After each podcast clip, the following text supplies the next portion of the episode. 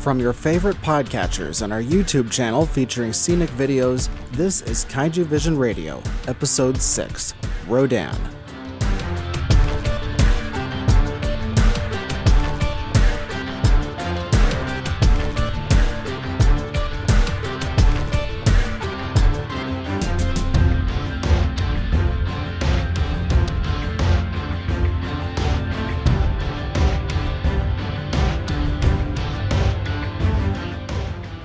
Hello, G fans and kaiju lovers, and welcome to Kaiju Vision Radio, a podcast about the appreciation of giant monster movies. and discovering their historical and cultural value. I'm Brian Scherschel. And I'm Nathan Marchand. In this episode, we will be covering the 1956 film Rodan, or alternatively, the title is Giant Monster of the Sky, Radon. Yep, this was Toho's first foray into creating a new kaiju that was not in a Godzilla movie. And notably, it was also their first kaiju film filmed in color. The related topics we'll be discussing in this episode are Japan's role in the Korean War and Japan's history with the United Nations. Like in every episode, we will begin with a short description of the film and then move on to opinion and discussion. You're listening to Kaiju Vision Radio. Rodan is a force of nature. He is a pteranodon revived due to a diastrophism in the Earth's crust, likely caused by nuclear testing. He is joined by a second Rodan later, probably its mate. The Meganula, singular is Meganulon, are ancient dragonfly larvae larger than humans, although they aren't kaiju. Rodan feeds on them like a bird eating worms.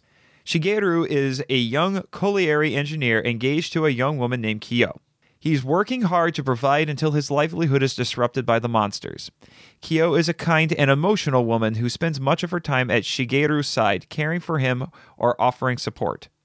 Dr. Kashiwagi is a biologist brought in by the local police to investigate the strange happenings occurring at the mine. The human plotline is largely part of the unfolding mystery of the goings on in the coal mine and Mount Aso. Once Rodan appears, the main characters take a backseat to, to the action while the military tries to stop Rodan. Once Rodan appears, the JASDF uses planes to attack Rodan in the air. They down him in the water, and it reduces his supersonic speed. During the battle in Fukuoka, the military is unable to stop the Rodans. The issue is resolved when the JSDF shells Mount Aso, which draws the Rodans out and causes a volcanic eruption. One Rodan succumbs to the flames and falls into the lava, where it is quickly joined by its mate. The screenplay, written by Takeshi Kimura, has a rather dense plot. Regardless, the story itself is relatively simple and is solved by conventional military methods. Like Gojira, production levels are high in this film, and the effects look quite good. Tsuburaya employed many of the techniques he pioneered and used in Gojira, puppetry, suitmation, miniatures, etc., in order to bring the much different titular monster to life, such as wind machines to create the hurricane force gales from Rodan's wings and the sonic booms he creates. The movie is relatively dark and a bit horrific, but it isn't as bleak and poetic as Gojira. On the fantasy versus reality spectrum, this movie again shows us extraordinary events in a realistic setting. Though this is an entirely different kind of kaiju, the film doesn't take that many risks. The film is serious, dark, and at times horrific, so it mostly reinforces the stylistic elements of the original Gojira and Godzilla Raids Again. The film was intended to appeal to the new kaiju film audience created by the success of Gojira. By using a vastly different sort of creature, they offered the audience something new, thereby increasing their chances of success. The film was successful in Japan when it came out. When released in the US, the dub version of the film grossed $500,000 in, in the New York metro area, which broke records. It is also the first Japanese film to get generally released on the West Coast. It also got lots of advertising on TV and later on cable networks. While the alterations made to this film were similar to those made in Godzilla Raids Again, this film fares much better. 10 minutes of the film, mostly small edits made to multiple scenes, were cut from the film while others were re edited. Some of Akira Ifukube's score was replaced with stock music. A prologue showing stock footage of nuclear bomb tests was added. A voiceover narration for Shigeru, provided by Keye Luke, co star of the Charlie Chan films, was added. The movie sets up the conflict between the ancient kaiju and the world they wake up to. At the end of the film, when the Rodans are killed, they are cast as almost tragic figures, like they're holdovers from the prehistoric era and they can't survive in modern times. Like with Godzilla Raids Again, there is a subtle anti nuclear theme, but it is secondary to the plight of the Japanese working class. There's also a potent sense of powerlessness when faced with the fury of nature. This concludes part one of the podcast. You're listening to Kaiju Vision Radio. Part two of the podcast will be our opinion and discussion of the film at hand. So, Brian, what do you think of Rodan? I know one thing, and that's the fact that I like Radon as a name way better than Rodan. Radon just sounds better, and I think I've heard the Japanese version enough of them. I've heard them say that word enough. I'm like, oh wow, Radon sounds cool. but anyway, Yeah. I like the film. It's it's good. I think probably the biggest complaint that people might have might be the fact that it's a little slow at the beginning. It is, but I actually enjoyed the the pacing of it at the beginning. It had a nice mystery that was built into it, and also gave you a chance to really get into the nitty gritty of the world that's being presented here. Because this doesn't take place in a huge Japanese metropolis; it takes place in the Japanese countryside in a small town. It's a very different sort of location than you would usually see in a kaiju film. And as someone who grew up in the rural lands of Indiana, I actually kind of appreciated seeing that. I think the positive thing that really counterweights the sort of slowness to the beginning of the movie is the atmosphere. There's a lot of great atmosphere in this movie. One of the parts that I like is right at the beginning when they actually do the the the sound that Rodan makes during the credits. And they and they show that it's like an anim it's not like an animation, but it's like that weird kind of colored animation that they have going on with with the title sequence. It sort of gets you into the whatever this thing is. It's it's fierce and we are to be afraid.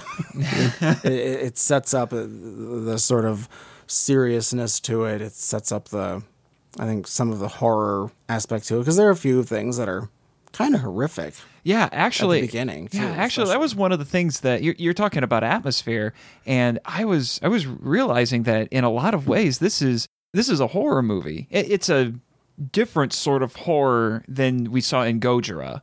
The, the horror in Gojira was more in the after effects of what was going on and seeing the carnage and the destruction and kind of the dread that went along with it. Whereas in this one, the horror was, uh, especially with the Meganulon, was more personal, was a bit more visceral. And you may hate me for making this sort of comparison, but in a lot of ways, I was getting a similar vibe from this that I would get in, say, the original Alien. You know, with these very confined spaces and these mysterious creatures, we don't see what they are. We see what they can do, and it's terrifying. But you know, and the mystery that goes along with it, we don't know what's going on or what they are. Yeah, it, it does have some of that. I was actually going to mention that. Funny enough, uh, th- there was Great minds think alike. the, there was that that the beginning of Alien. It has a lot of time there where where you don't you know. I think newer audiences want to bail on it just because it's, it's kind of slow at the start. But uh, to that, I say, you know, you got to be kidding me. The setting this thing up is so important. I mean, that's a lot of what the first Alien movie was about because you didn't get to see it very much, and so you had to have a lot of atmosphere. But at least we get to see Rodan once Rodan appears, and the once Rodan appears, the the action really doesn't let up. But Yeah. it's, it's so it's like a like really slow beginning, and then just everything explodes once once it really gets going. which is actually a common storytelling structure in a lot of Japanese films and stories where there's you know there's this slow build up and exposition and then this very intense uh, climax and then a very fast resolution. the color added a lot. Like I said in the last episode on Godzilla Raids Again, I was happy that this was the last black and white film because we get to see all this glorious color.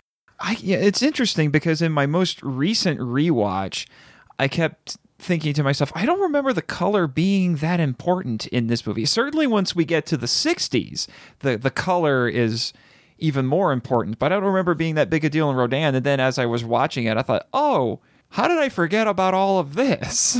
I mean, yeah, it's not as bright as the you know as the 60s movies were but still i mean you know the colors do pop in this Yeah, and the color's good, the miniatures look good. I think for the year that the movie was made in, I think it was pretty impressive for when it came out.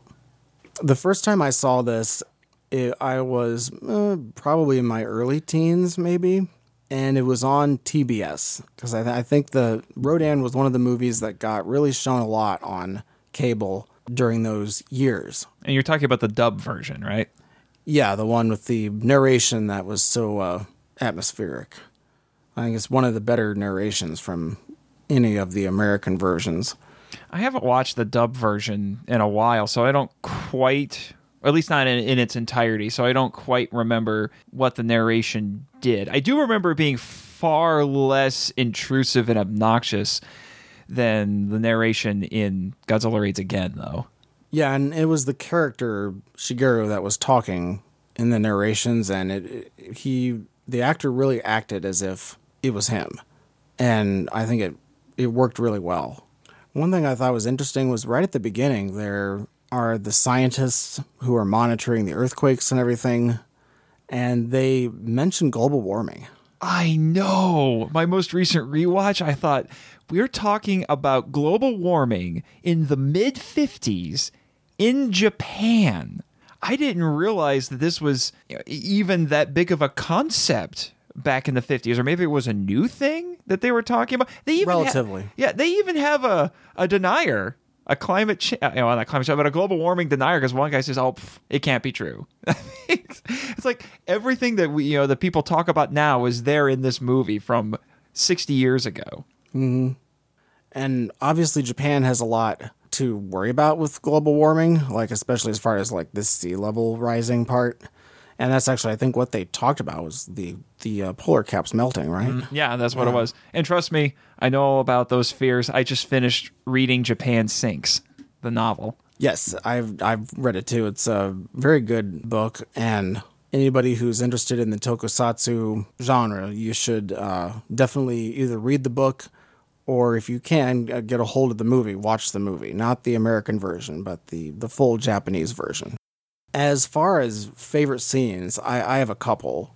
The first favorite that I have is the scene with the couple that's on their honeymoon and they are taking their pictures and then she does this amazing great look where I, it's one of those things that just gets stuck in my head about like greatest people seeing kaiju moments and i think that's my, my that might be the biggest one And the the other thing that makes that scene interesting is that unlike with Godzilla, it is strongly implied that uh, Rodan eats humans and cattle because they talk about there being missing cattle as well, and we never see those honeymooners again. yeah we just see their shoes that's it Well, and the thing, the other, the other thing that makes that scene effective is we don't actually see Rodan in that scene. It's an incredible use of minimalism to generate fear. I would say. Yeah, and it, I think it hits home for the fact that you know Rodan is so fast and he can just fly by and, and get them, and you know, blink of an eye, it's over with. And so it's it brings home that that certain amount of danger from the sky. One of my favorite scenes, weirdly enough, uh, doesn't involve Rodan. I'm actually rather fond of the the scene in the mine when Shigeru kills one of the Meganulon with the minecart. Because, because it's like his one great hero moment. And for some odd reason, call me crazy, I was getting flashbacks to Temple of Doom for some reason when I was watching that. Even though, you know, they're totally unrelated movies, have nothing to do with each other. But I have a feeling if I was Shigeru, I'd be bragging about that little move for, for you know for a long time after that. Yeah, it was pretty dramatic action.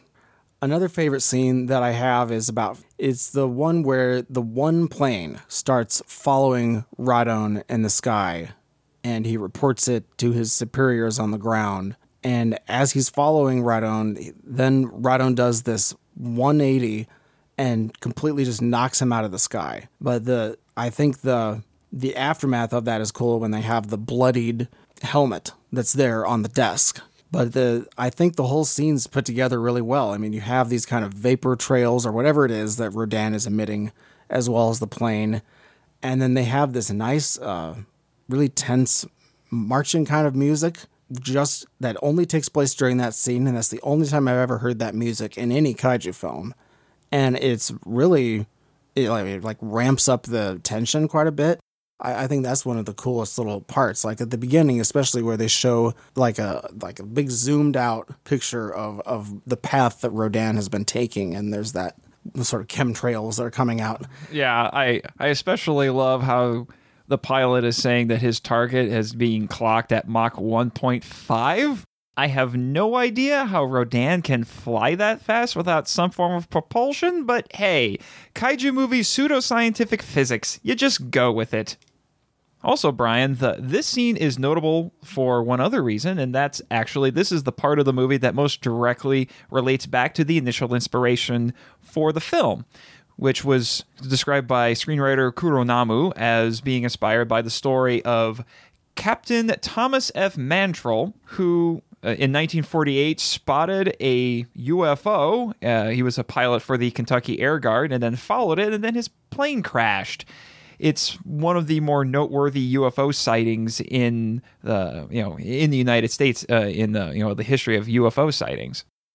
Another one of my favorite scenes is actually the climax on Mount Aso when both of the Rodans are present. The volcano is erupting. You watch the first one succumb to the to the fumes from the volcano and then fall into the lava, and then it is followed by its mate and it it's weird. I mean, it's something that you see a lot, particularly with Honda's kaiju films, where even though they are most definitely the antagonists and they are destructive creatures, they become sympathetic at the end.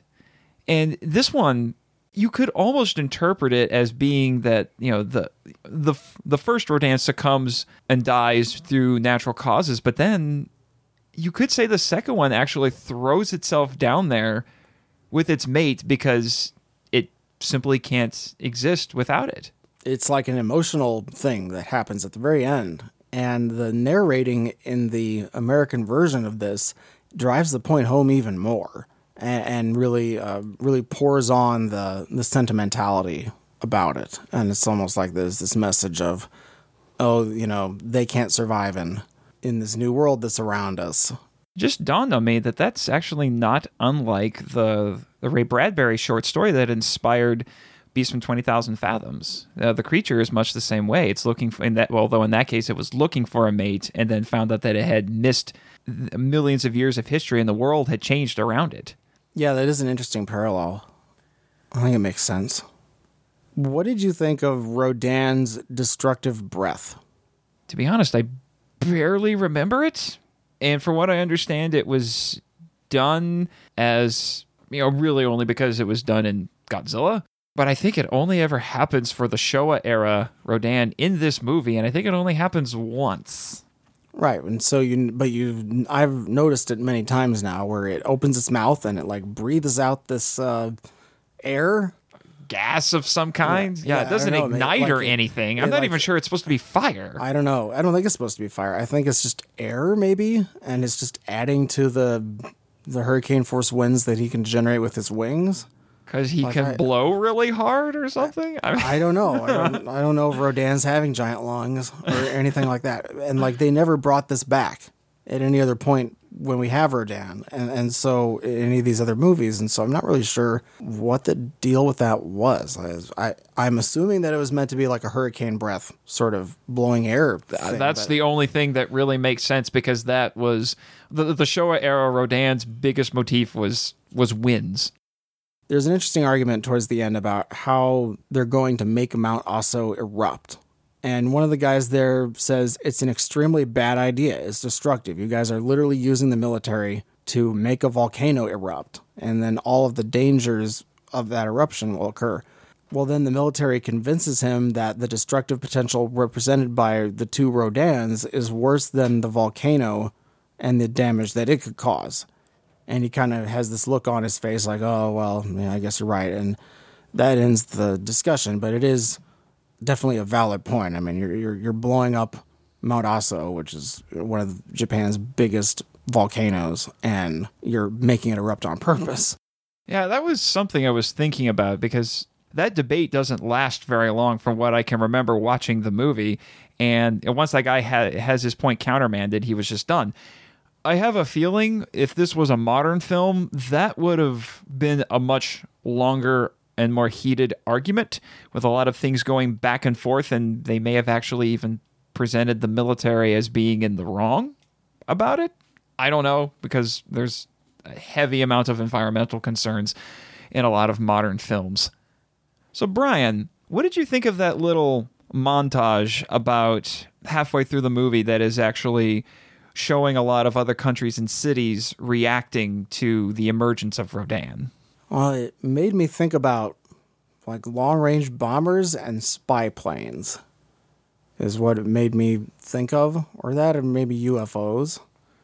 And it was like this well, there's something up in the sky, and we're going to, we have to notice this, and we wonder what nation, you know, if anything, is this craft with?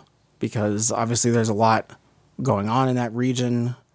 But spy planes, that that thing didn't really get all that big until the early 60s with, with stuff like the, the U 2 and the SR 71 and, those kinds of vessels. Well, I think it's interesting that it showed a whole bunch of different nations in the neighborhood all having to give their own report on it. Well, and I thought it was interesting in that you're you're being presented with, I guess you could say, representatives of nations who were both friendly and unfriendly toward Japan. I mean, you see Beijing, you see an American serviceman in Okinawa, and I just thought that was interesting. I kind of wondered if it was a bit of an expression of Honda's humanism and pacifism, where he's showing how this is not only affecting Japan, but it's making ripples all across the world.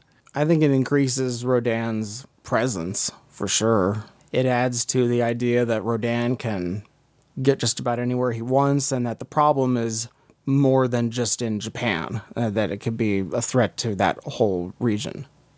It's one of the rare instances, I think, at least in the Showa era, where you get the impression that the kaiju are a threat to more than just Japan. Yeah, it is a little bit more internationalist in that respect because you really don't see much of that in Gojira or Godzilla Raids Again. As we mentioned in our description, this is a very dense movie. Uh, we only talked about three primary characters for the most part, but there are a lot of supporting characters in this movie. It has a fairly large cast.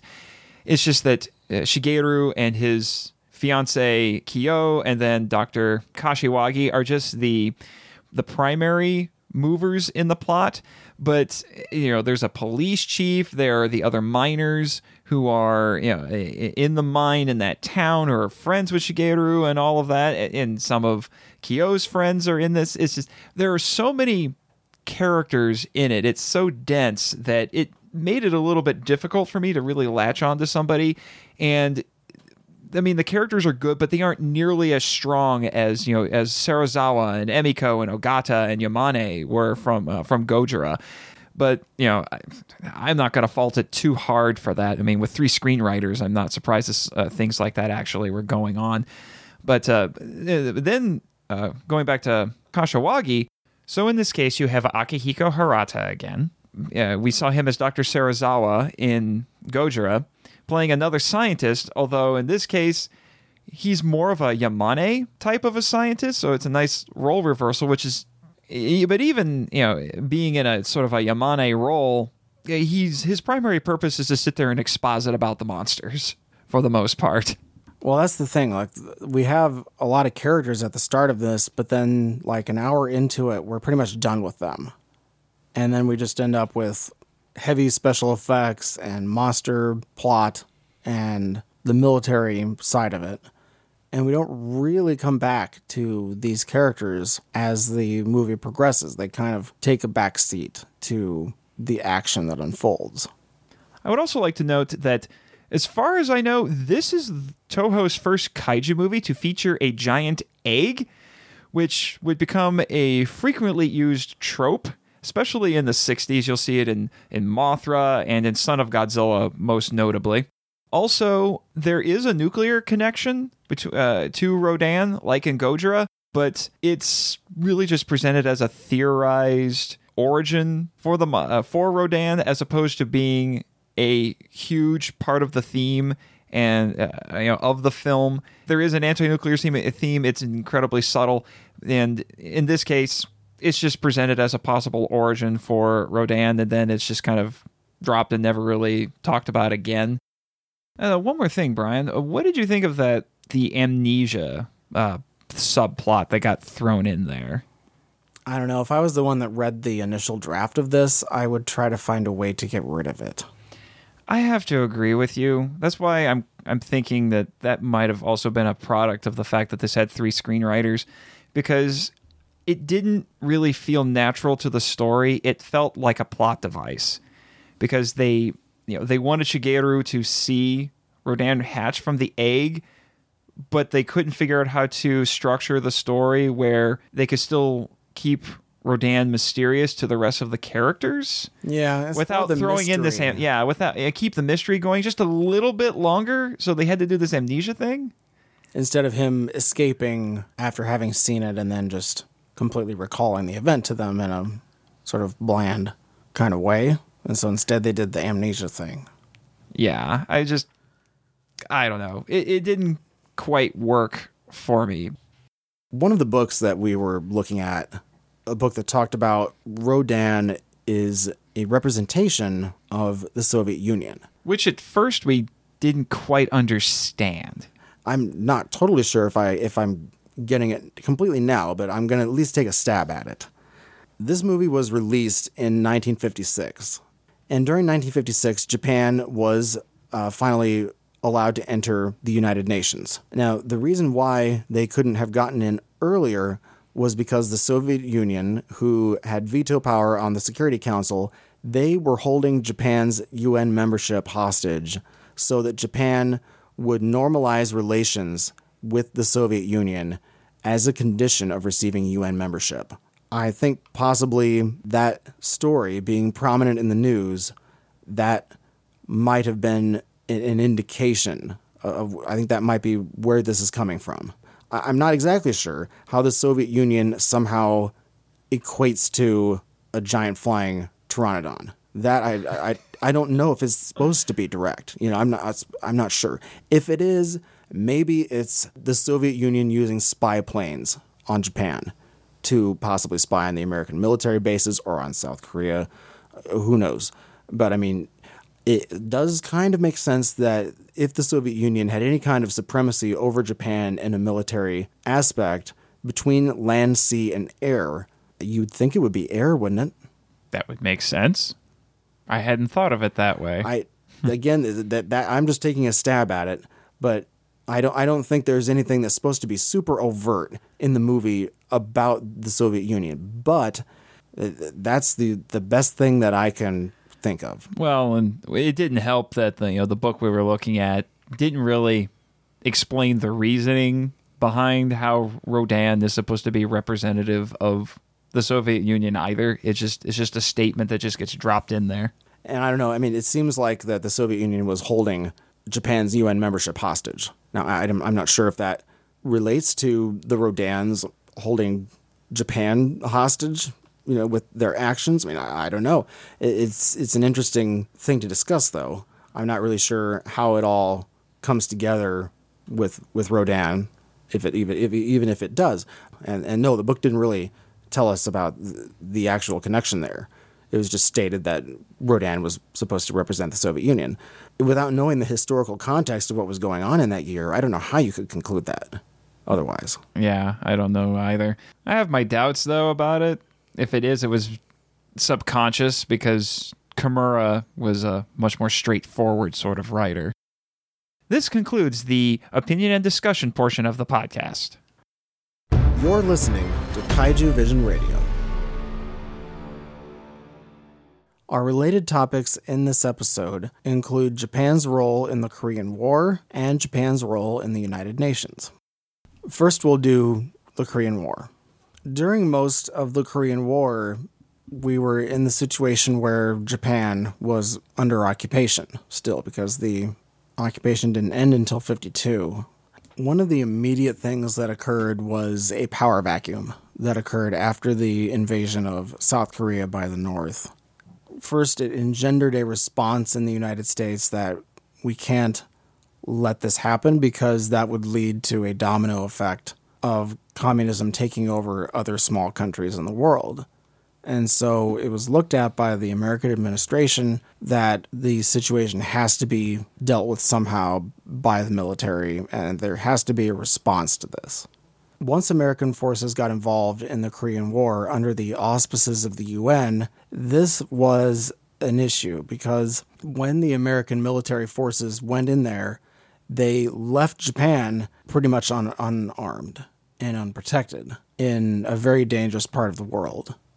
And this was one of the big things that's the reason why MacArthur and the United States had the JSDF created.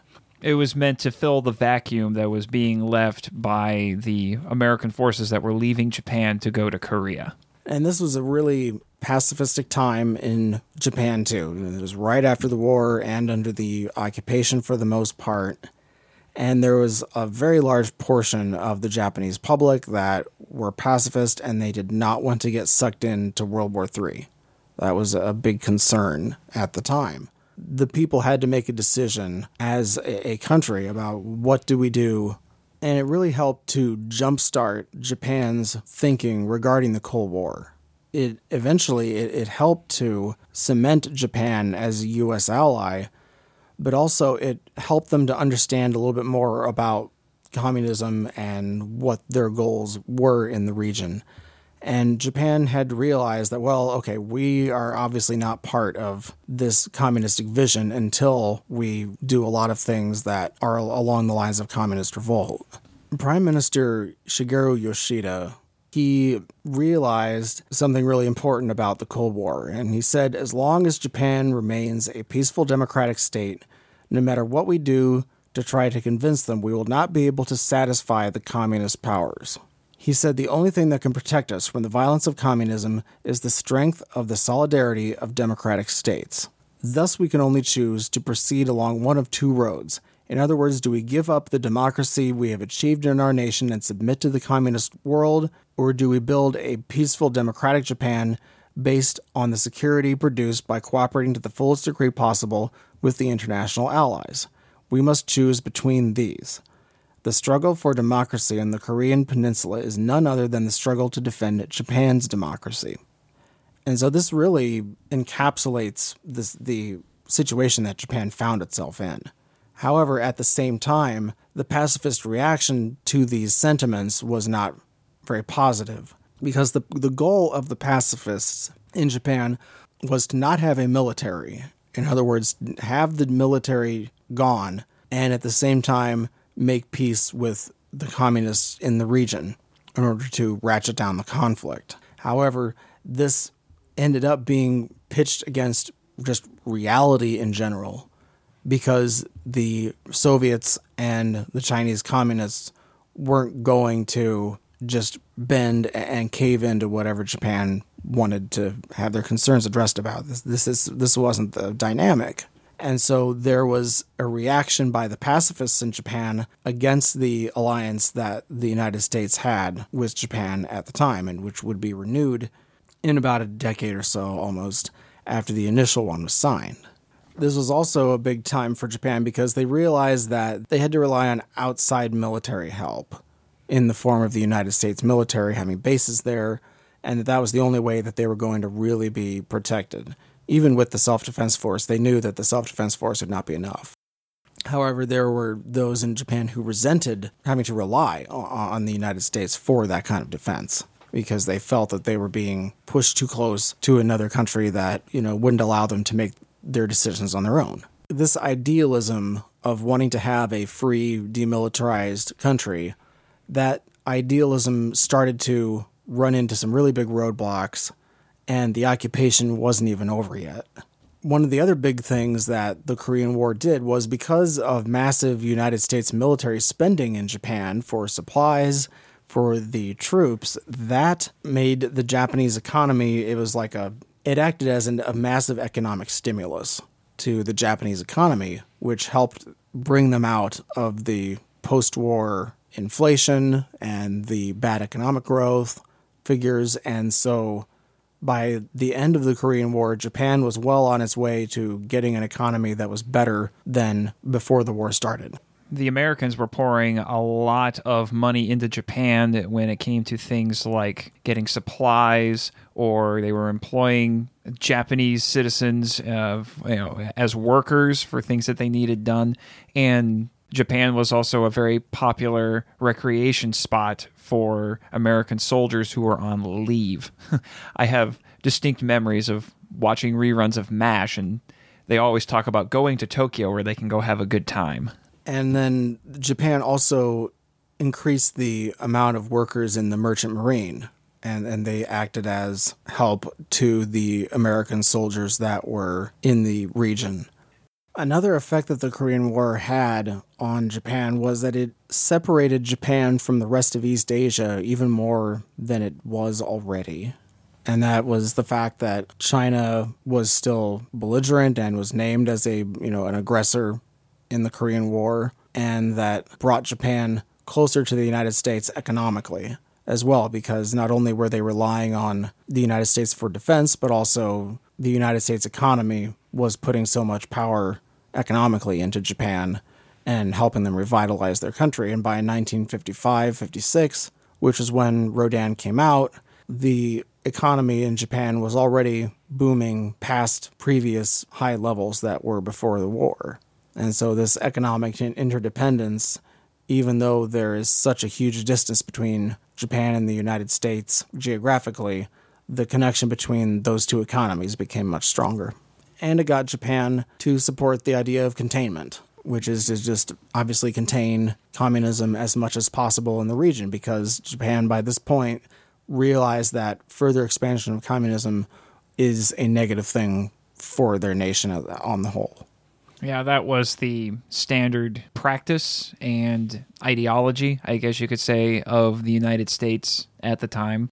One of the biggest threats in all of East Asia is definitely in the form of North Korea. Korea has always been a geographic location that is a little bit of a problem to Japan because of the such such a close proximity between Korea and Japan.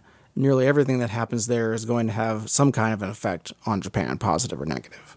And now we'll move on to the history of Japan's involvement with the UN.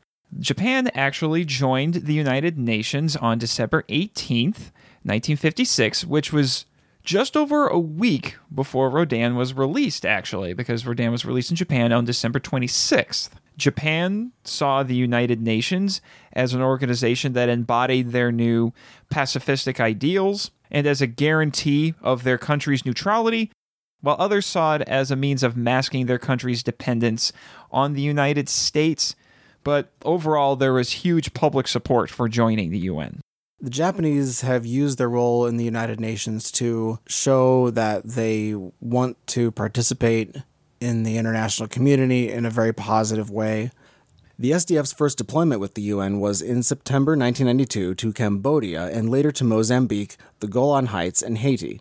Since then, Japan has deployed over 12,000 personnel in 28 UN missions. Now, they originally did this, they've been wanting to get involved for a while, and this was actually brought about because of the Gulf War. They had wanted to, uh, to support the U.S. and their efforts in the Gulf War militarily, but because of the Constitution, they weren't allowed to. But they did give $13 billion worth of financial aid.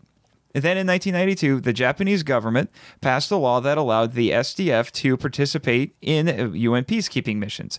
And this was passed uh, by the LDP, which was in power at the time, as well as two opposing parties, which was Komeito and the so- uh, Democratic Socialist Party. Despite the fact that they are allowed to participate, because of Article 9, there are five principles or conditions that have to be met in order for them to send their forces over there. And those conditions include one, a ceasefire shall have been reached among the parties eh, to the conflict. Two, the parties to the conflict, including the territorial states, shall have been given their consent to the de- to the deployment of the peacekeeping force and Japan's participation in the force. Three, The peacekeeping force shall strictly maintain impartiality, not favoring any party to the conflict. 4. Should principles 1 through 3 cease to exist, Japan may withdraw its contingent. And 5. The use of weapons shall be limited to the minimum necessary to protect SDF personnel. Japan has participated in 14 peacekeeping missions, 5 humanitarian relief operations, and 9 election observation operations.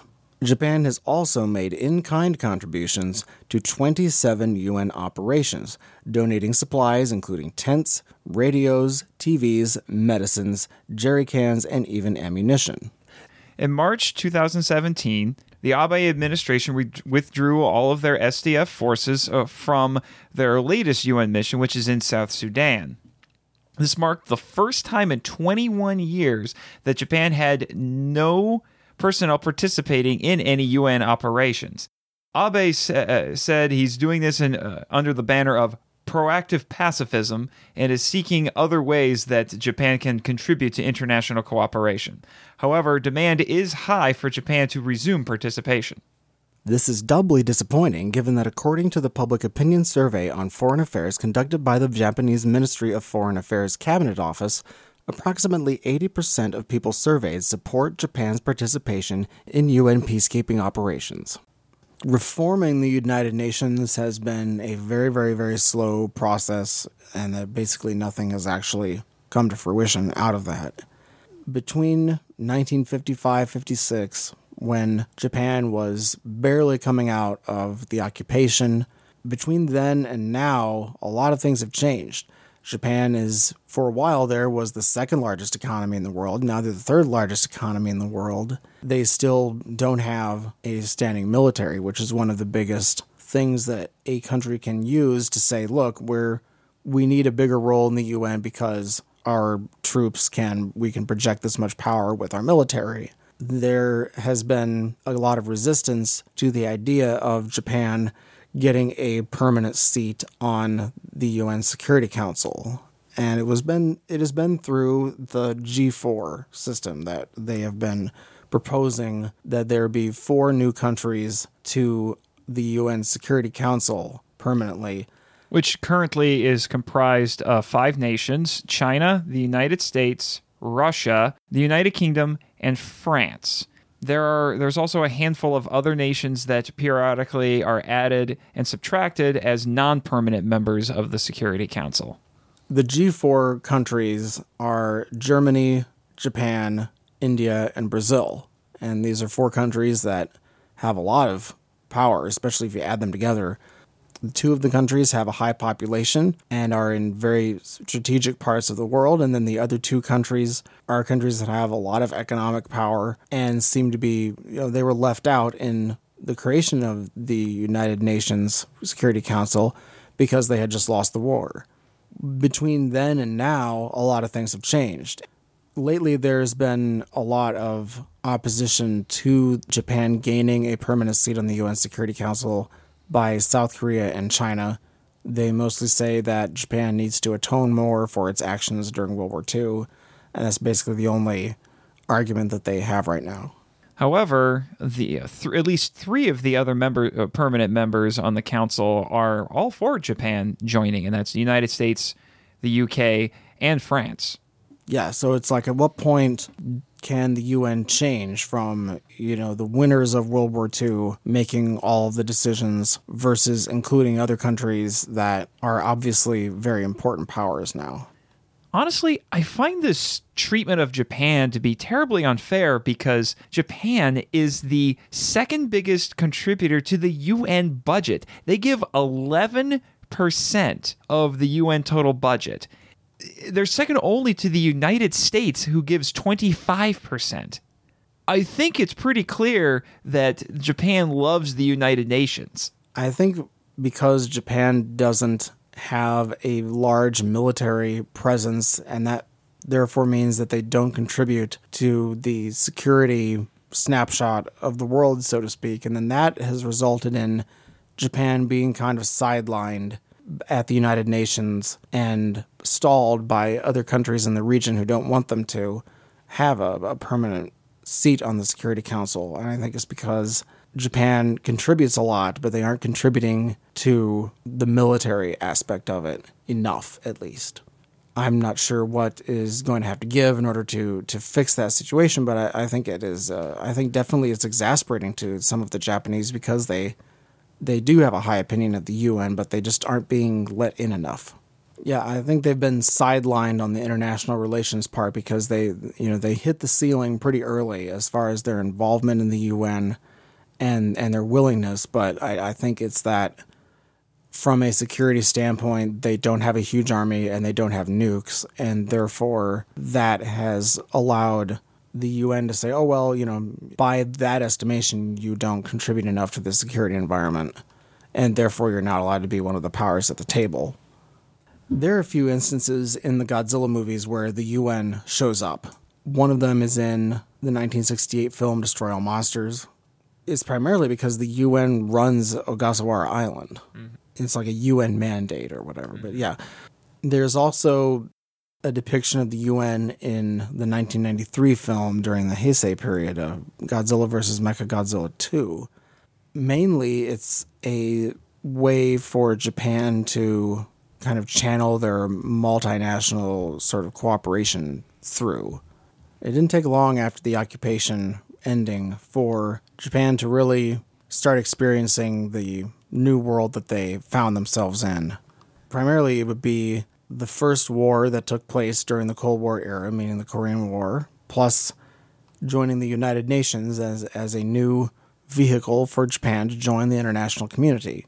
And so these two topics really dovetail with each other quite well, and it's uh, both of these issues were going on at, right at the time this movie was being created and released. Things were very busy as soon as the I mean under the occupation was when the Korean War began, and so it wasn't a very long respite uh, of peace in East Asia after the war ended. And so Japan had to find their way in, in this new Cold War era, and, they had they had to find their footing relatively quickly. Our next episode will be 1961's Mothra, or Mosra.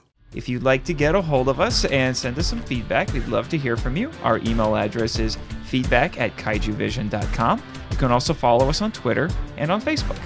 Our podcast is available on Google Play, iTunes, Stitcher, Blubrry, TuneIn, Podcast Addict, our YouTube channel, and on our website, kaijuvision.com. Thanks to Audiophiliac for creating our theme and bumper music. www.fiverr.com slash audiophiliac. If you like our podcast, please support us on Patreon. I'm Brian Scherschel, and I edited this podcast. And I'm Nathan Marchand, and I'm the podcast webmaster. Sayonara!